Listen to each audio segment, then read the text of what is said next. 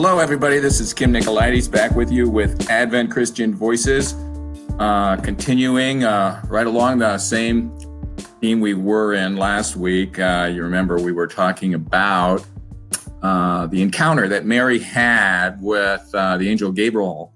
Normally, this is a Christmas message, but since I had been going through the book of Luke, I had to start somewhere, and that happens to be where it is. So uh, we weren't really able to get through uh, some of the points, which I thought were very important that were found in that particular passage. So today I'm going to pretty much take up where I left off, but uh, just for the benefit of your recollection, we're going to read through once again that passage. It won't take about a second. So I'm going to, um, let's see, I'm going to read through it here in Luke. I'm using the English Standard Version. And uh, that starts in the first chapter of uh, the Gospel of Luke, and it is in the start, of, actually, the 26th verse. Sorry, I got that wrong on the 25th. 26th, I think, through the 20, um, 39th. So I'm just going to read through that quickly for the benefit of your recollection. We'll look at that. In the six months, the angel Gabriel was sent from God to a city of Galilee named Nazareth to a virgin betrothed to a man whose name was Joseph of the house of David, and the virgin's name was Mary. And he came to her and said, Greetings, O favored one, the Lord is with you. But she, is, she was greatly troubled at the saying and tried to discern what sort of greeting this might be. And the angel said to her, Don't be afraid, Mary, for you've found favor with God. Uh, and behold, you will conceive in your womb and bear a son, and you shall call his name Jesus, and he will be great and will be called the Son of the Most High. And the Lord God will give him the throne of his father David, and he will reign over the house of Jacob forever, and of his kingdom there will be no end. And Mary said to the angel, How will this be, since I am a virgin? And the angel answered her, The Holy Spirit will come upon you, and the, the power of the Most High will overshadow you. Therefore, the child to be born will be called Holy, the Son of God. And be, behold, your relative, Elizabeth, in her old age, also has conceived a son, and this is the sixth month with her who was called barren. For nothing will be impossible with God. And Mary said, Behold, I am the servant of the Lord. Let it be to me according to your word. And the angel departed from her. That brings us up to the 39th verse. We're going to stop right there and uh, we'll take a look today, continuing where we left off last week in the Lucan account here of that particular visit. Because this is such a, a, a crucially important uh, and significant, and I believe it's really a foundational passage for our understanding of the gospel. And there was no way we could ever hope to cover it entirely in the time given for just one message. So I'm going to stick with it until I think we've essentially covered the main points. So the passage starts by saying that um, the angel Gabriel came to this small town of Nazareth in Galilee to visit this virtually unknown virgin named Mary, who was betrothed to a man named Joseph, both of whom were, incidentally, of the house and lineage of David. Luke is compelled to include the designator here of Galilee for the general location of the town of Nazareth because he knows certainly the audience he's trying to reach, which includes Gentiles from a family fairly wide region, would also thereby include many people who probably never heard of this little and certainly very obscure town uh, of Nazareth well, of course, Galilee is uh, much better known.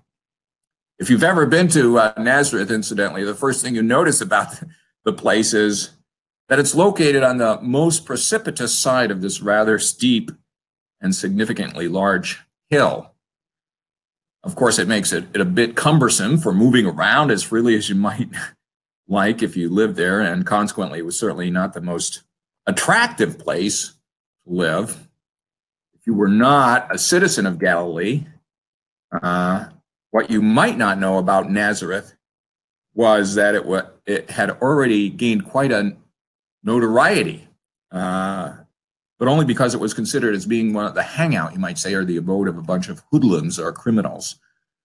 Uh, I guess they went there because it was an uh, easy place to hide, I suppose, uh, from the authorities. And um, in any case, if you were known to have lived in Nazareth or to have come from Nazareth, you were uh, already viewed as being under some cloud of suspicion, as we see in the Gospel of John's account when Nathanael was introduced to Jesus of Nazareth as a long awaited Messiah. His response immediately was a very rhetorical question uh, Can anything good come from Nazareth? So the point is that Nazareth is sort of at the bottom of the totem pole when came to places of any renown. And secondly, Mary, the teenage virgin espoused to Joseph, both of whom lived in this place, which most would probably describe as God forsaken, would also be pretty much on the uh, bottom of the totem pole when it c- comes to have any social standing or, or prestige uh, within the community, even of Nazareth, or on the social scale, certainly of the nation of Israel as a whole.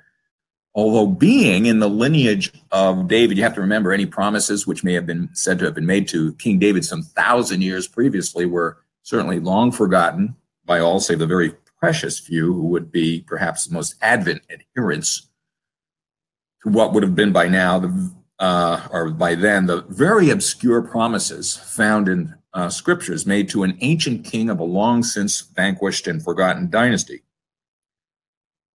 So we're talking about this angel, this envoy of God Almighty, going to the lowest of the low and the most desolate, excuse me, of places to announce that she would have a baby who would be, in fact, God in the flesh, essentially. Twice in this passage, Gabriel uses the term the Most High to refer to God.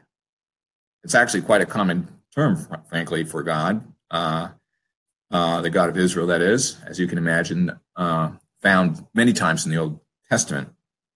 And as you can imagine, this infant son of Mary, who at this point is yet without a husband, betrothed means being unmarried, although pledged to be married. So this infant child she's found to be carrying in her womb is not, would not certainly be from any human perspective viewed with any great expectations or desires. He would have to have been seen as an illegitimate child. And if there were any way get rid of him, that would have been the first inclination of any who follow the politically correct culture of the day, certainly in our own day and age. Such a pregnancy would have not been wanted. It would have been a very big inconvenience, sufficient to ruin all the hopes and dreams of any young girl burdened down with it, and enough to bring upon her all the contempt she would ever imagine. that would certainly be the case as well for any uh, young lady in, in Mary's day and age. And if she could have had any other choice in the matter, it goes pretty much without saying that choice would have been to end it all, even if doing so would have meant being labeled, perhaps in the eyes of some, as no more than a murderer. So, as low as this place is, as low as this teenage virgin girl is, the child she's about to be carrying is all that much more lower and lowly still in the eyes of the world. Truly, the most lowly of the most lowly, being ever graced that ever graced, you might say, the face of this planet. So once Jesus described himself as being meek and lowly, and that is a very precisely accurate description of what he certainly was from the very moment of his conception. In other words, all I, I say all this to try to help you understand what this passage is telling us is that the one who is rightly described and even named twice in this very passage as being the most high, far above all else, is about to become, by his own design, the most low and humble creature, far beneath all or anyone else. The most beautiful is about to become, in the eyes of the world, the most ugly. The most, the, the one described in Scripture as the desire of nations is here about to turn into the least wanted, or the, certainly the most unwanted mouth ever to be fed. you would think. The most powerful creator of all is about to become the most weak and the most vulnerable of all creatures to have ever lived most high, in, in other words, becomes the most low. So, what does this tell us about God? Does it mean that he's not so great as we might be tempted to think of him as being? And this certainly would be the answer given for the vast majority of religions or philosophies in the world who would tell us that God could never condescend to the point of ever becoming a man because that would be a contradiction in terms, so to speak, a violation of the most fundamental principle of logic that says, for instance, A cannot not be equal to B and, and B equal to B at one and the same time. well, that would, in fact, be a contradiction in terms, which is what they equate such an idea as being tantamount to, saying that that's only because they simply cannot get around the notion of the creator becoming the creature. However, I, I don't think it's such a far-fetched notion to think uh, that if the creator can create the creature and everything else besides, what's to stop him from assuming the nature of the creature?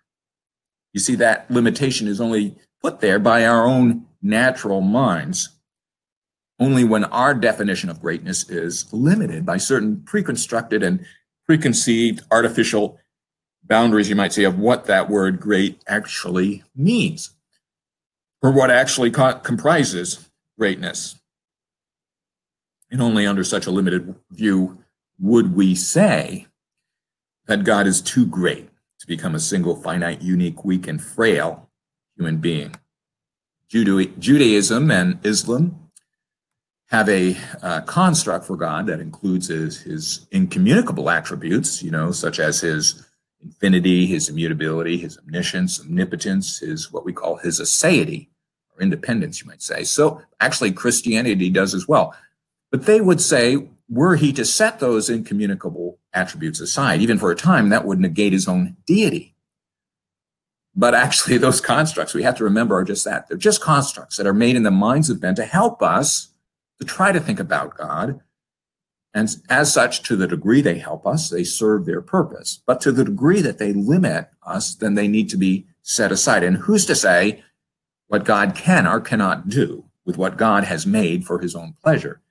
No one would argue that God, who is omnipotent, that is, he has the power to do everything and anything he wants to, also has the power to limit his use of that power within his possession. Of course he does. So all this passage is telling us about God is that the greatness of God, that is what makes him so great, what makes him the most high is not only that he is able to do all these awe-inspiring feats, but also at the same time, he's willing to. He actually does become the most lowly of all his creatures. And I believe it was C.S. Lewis once said the test, in fact, of one's greatness can actually be seen in their willingness to become lowly. And this test of greatness can also be seen in several other mundane examples. For instance, uh, I have to give credit to one of my seminary professors for this one, but I liked it because I understood it because I was a math, I was an engineer at one time in my life. But in math, we say the three-dimensional calculations are greater or more rigorous than those of only two-dimensional or plane surfaces. But such calculations actually are based on two-dimensional and therefore include within them the two-dimensional. So it's much easier to go certainly from three to two, but impossible to calculate three from just two-dimensional. So we say the three is greater than the two. So spherical geometry includes within its calculations, for instance, plane geometry, but not vice versa. Or I like this example as well. A mature adult certainly can grasp the apprehensions of a timid child and explain to the child many things based upon his own personal knowledge and experience of what the child may be thinking, while the immature and unexperienced child can do no more than speculate or wonder about what, if anything, is actually going on in an adult mind. Therefore, the greater adult can enter into the experience of and be empathetic with and communicate with much more freely the lesser child in that sense than the aforesaid child could ever be possibly expected to do with the adult. Or for instance, in a place of employment, a supervisor, in order to be in a position of management, should be able to ideally carry out the instructions which he or she gives to any of the subordinates, as well as explain them, understand them, show them what's necessary uh, to do them correctly or if, what happens if they're not done in just a certain way. Therefore, the supervisor's ability to personally conduct the affairs of the subordinate is a measure of his skill and hence the measure of his greatness as a supervisor. And that would not normally be said of the subordinate with respect to the skills of the supervisor. They generally be unable to do them. It's not necessary. So the point is that the ability to enter into the realm of the lesser should be a quality that actually determines the greatness of the greater. The willingness and freedom to do so is also a measure because it affirms and establishes the extent of that ability. And hence, conversely, one's inability to enter into the experience and environment and capacity of the other, the one uh, who is considered greater, for instance, is just as much a test of one's being that much less endowed, less experienced, less informed, less powerful, or less great, we could say. So the willingness of the great to become lowly is actually, in a sense, a demonstration, on one hand, of that greatness. That's not to say that it doesn't mean there's no cost involved to the one who's in a position of greatness to assume such a position of lowliness, but just that the one who is great is and who willingly does assume such a position of lowliness has it within his resources to absorb those costs, whatever they may be. In other words, he can afford to do it. How can he afford to do it? Well, he could afford to do it simply by paying the price, whatever it may be. Secondly, it means that he was not only rich enough to afford to pay the price, but obviously he was willing to do so, or even desirous to pay the price, which raises another couple of questions uh, the first being, what was the price? And the second, what would make the payment of such a price worthwhile? Fact is, we'll never really be able to fathom what was the price, but we must surely recognize it to be exorbitant, indeed, far beyond the means of any earthly potentate to muster. So I want to look at the second question for a minute. Why? Why give up everything? In a sense, when you already have had so much, more than anyone else could ever imagine or desire? Well, I think it has, it tells us something about our condition, that is, about man's fallenness. And I think it tells us something about how gravely seriously God takes our sinfulness. In other words, we are actually much more sinful than we would like to admit. We are much more worse, we are much worse off, I should say, than we want to think. We are much more lost than we think we are we're much poorer than we think we are without Christ. In other words, as a result of our fallen nature and our sinfulness against our Creator, we are just far worse off than we could ever have imagined or thought ourselves to be. If this is what is necessary for our redemption to take place, if these are the length to which Christ had to go to pay the price of our salvation, then all I can say is that we must have been in pretty sad shape. That is what it tells us about ourselves. What does it tell us about God?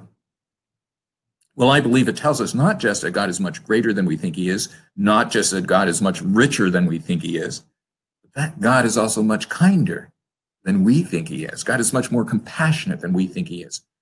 God is much more loving than we think he is. The thing you have to remember is that God is not going to personally benefit from our salvation. In fact, the more people that get saved, actually, the more of a burden God is going to have to be willing to assume throughout eternity. That is, if you believe, as I do, that the wicked will perish at the judgment, that means they will cease to exist ultimately. Therefore, God will no longer have to continue to provide for their sustenance. He will need, as He will, for the saved throughout eternity. So the burden of God will actually be diminished by their loss. On the other hand, if you believe that we are all inherently immortal, then I suppose it doesn't matter from God's perspective, one way or the other on that account in terms of the material cost to him. So you could say that as a conditionalist, I believe the love of God demonstrates in saving the lost is far greater than it would or could ever have been for that of an unconditionalist. I happen to be a conditionalist, by the way. I believe that immortality is conditioned upon our salvation. Therefore, I believe that if we are not saved, we will not inherit immortality. And that motivates me far more to respond to God's love because I can sense, I can see how great that love is in sending his son because I realize that for him to do so is far more costly than it could or would ever have been the case were our immortality not a gift, which he provides only at the resurrection of the justified and exclusively to and for the justified in Christ. So, does that make sense to you? I hope so. But I suppose in any case, this passage certainly demonstrates that there was and remains an unbelievably lavish and extravagant cost that God was nonetheless willing to bear in assuming our nature for the sole purpose of offering to us the opportunity to be redeemed and thereby demonstrate something about God that no other revelation ever could. That is, that his loving kindnesses towards us, his creatures, and all of his creation, to be sure, exceeds anything that we could ever have otherwise imagined. I hope you see that. That's so important. Now, I have another question I want to look at uh, that I believe this passage addresses as, as well. That question is Can this passage be telling us something about what theologians normally refer to as the Ordo Salutis? That's really the uh, stages of salvation. What is the nature of our salvation? Possibly also implied by that, the nature of our sanctification. But initially, I say this because I believe Mary's experience here is it's, it's intentionally meant to be what you might call a prima facie model of what occurs in the process of salvation. Mary, one could say, was the first one privileged with this revelation of how God would save the world. And it, uh, it would be through the son that she would bear, would be the son of God. It would be through this infant child that would grow in her womb and the one whom she would give birth to, that she herself would be saved. she knew that by virtue of the information given to her in her encounter with the angel Gabriel. And I think her responses to that visitation reveal to us something of what we should expect to see as a model for what we all must go through in the process of being born again, even though perhaps the amount of time it may take and the way these three steps are experienced uh, may vary greatly from one individual to another. I think nonetheless we all need to go through them in order to be truly born again. So the first step is experienced in the confrontation with the truth. When one first really hears or listens to the word of God, the gospel. So what does Mary say? What does it say Mary does here? Well, it says that she was greatly troubled in her spirit, as well as she rightly should have been, and as well we all should be when our eyes are open to the truth of our own desperately sinful, fallen, lost condition. But it's interesting how her reaction is described here. This is the only time the word diataraxo is found anywhere in the New Testament, which means to be greatly perplexed or to be thrown into a state of confusion. If we were to take the prefix dia off this word, leaving us simply with taraxo, meaning to be troubled, we would find it used a number of times in the New Testament. In fact, uh, in that case, we have a very similar description of the apostles when the Lord, the resurrected Lord, first appeared to them. On that occasion, Jesus asked the question, Why are you so troubled? Taraxo. And such doubts, dialogismo, by the way, that's the noun version of the verb which describes Mary's reaction here. Dialogizeto. So why do doubts arise in your minds? That would be the noun, yeah, dialogizeto. Mary's encounter, the translation we have is that she tried to, it, I think it's, it's not the best translation, and I can't find any translation that really uh, justifies the meaning of this verb to my understanding. The Greek word translated here as discern, dialogazimo, it means to reason with or tr- to try to reckon with or to try to account for. It's kind of hard to translate directly actually into English. So it is the word from which we get the English word dialogue. It means that she was questioning what was going on here in her own mind. She was sort of having a dialogue with herself in her own mind. And the questions that she was apparently asking herself were focused on the greeting which the angel had just made to her. In other words, she was asking herself, for instance, is this really happening? Is my mind playing tricks with me? Or is this for real? Am I hallucinating? Is this actually objectively true? And before you move on, you have to decide that it is. These facts that you're confronted with in the gospel are, in fact, true. It's really happening based on your own personal critical evaluation. So both of these elements need to be there initially in the true conversion experience when confronted with the truth of your sin. It should be upsetting. Either that or you just don't get it.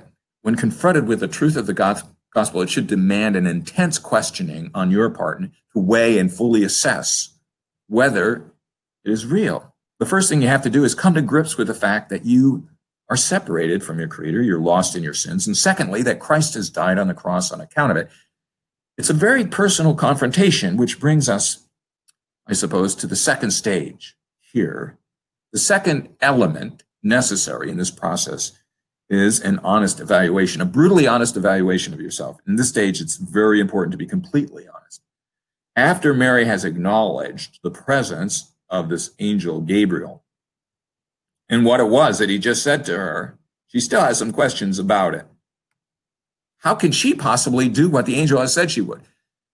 And in the conversa- conversion experience, this step is necessary as well because it's important to understand what the gospel demands of you.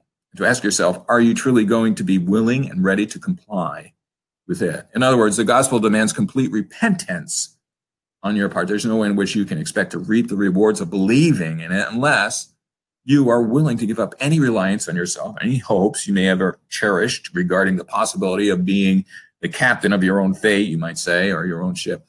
So it demands honesty. Mary had to assess what this proposition would mean for her. She would have to give up any hope she may have ever had of the future she may have anticipated. Her future would no longer be in her own hands. She would face some very formidable obstacles as well. So she asked, How can this be? And the answer to that question is basically that it is by the grace of God entirely from beginning to end. Of course, such answers always have implied questions as well. And, and this one was simply, can you believe it? Unless this step is taken, that is, unless there is a full counting the costs involved, there's no point in moving forward from here. For Mary, would it would mean initially being ostracized by her family and community, being shunned by, and certainly losing any prospects of getting married to Joseph or anyone else for that matter. It would mean, from a human perspective, living on the very fringes of society, or even, in fact, her very sur- survival could very legitimately be brought into question. So it requires being very candid with yourself and asking yourself, how are you going to do it? How are you going to manage? How can you survive?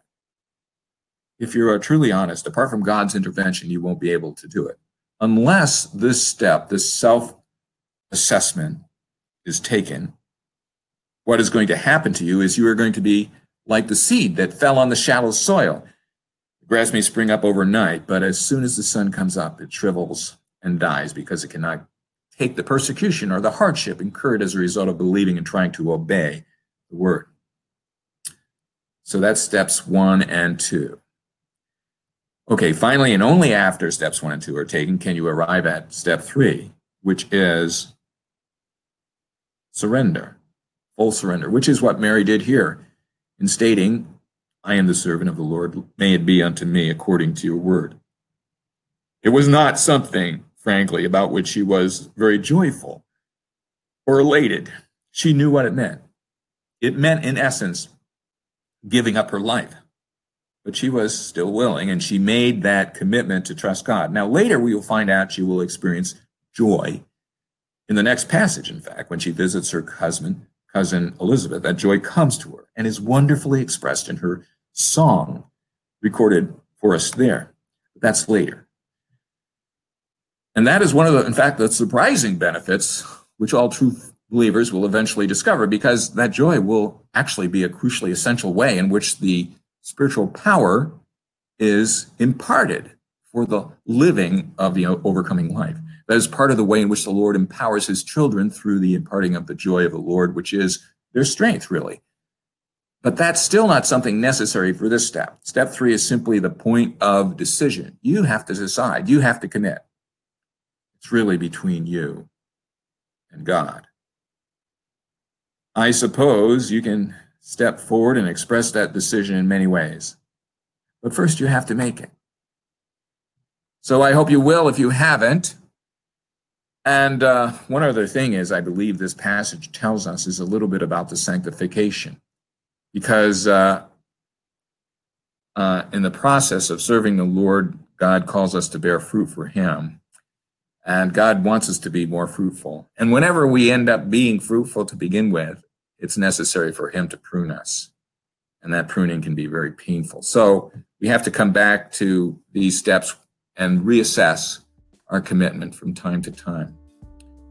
Well, I guess that brings us pretty much to the end of our time for today. Uh, thank you again for joining us. Uh, I'm glad to be able to be here recording for you from Honolulu, Waikiki. God bless you. This is Kimon Nicolaides signing off for Advent Christian Voices.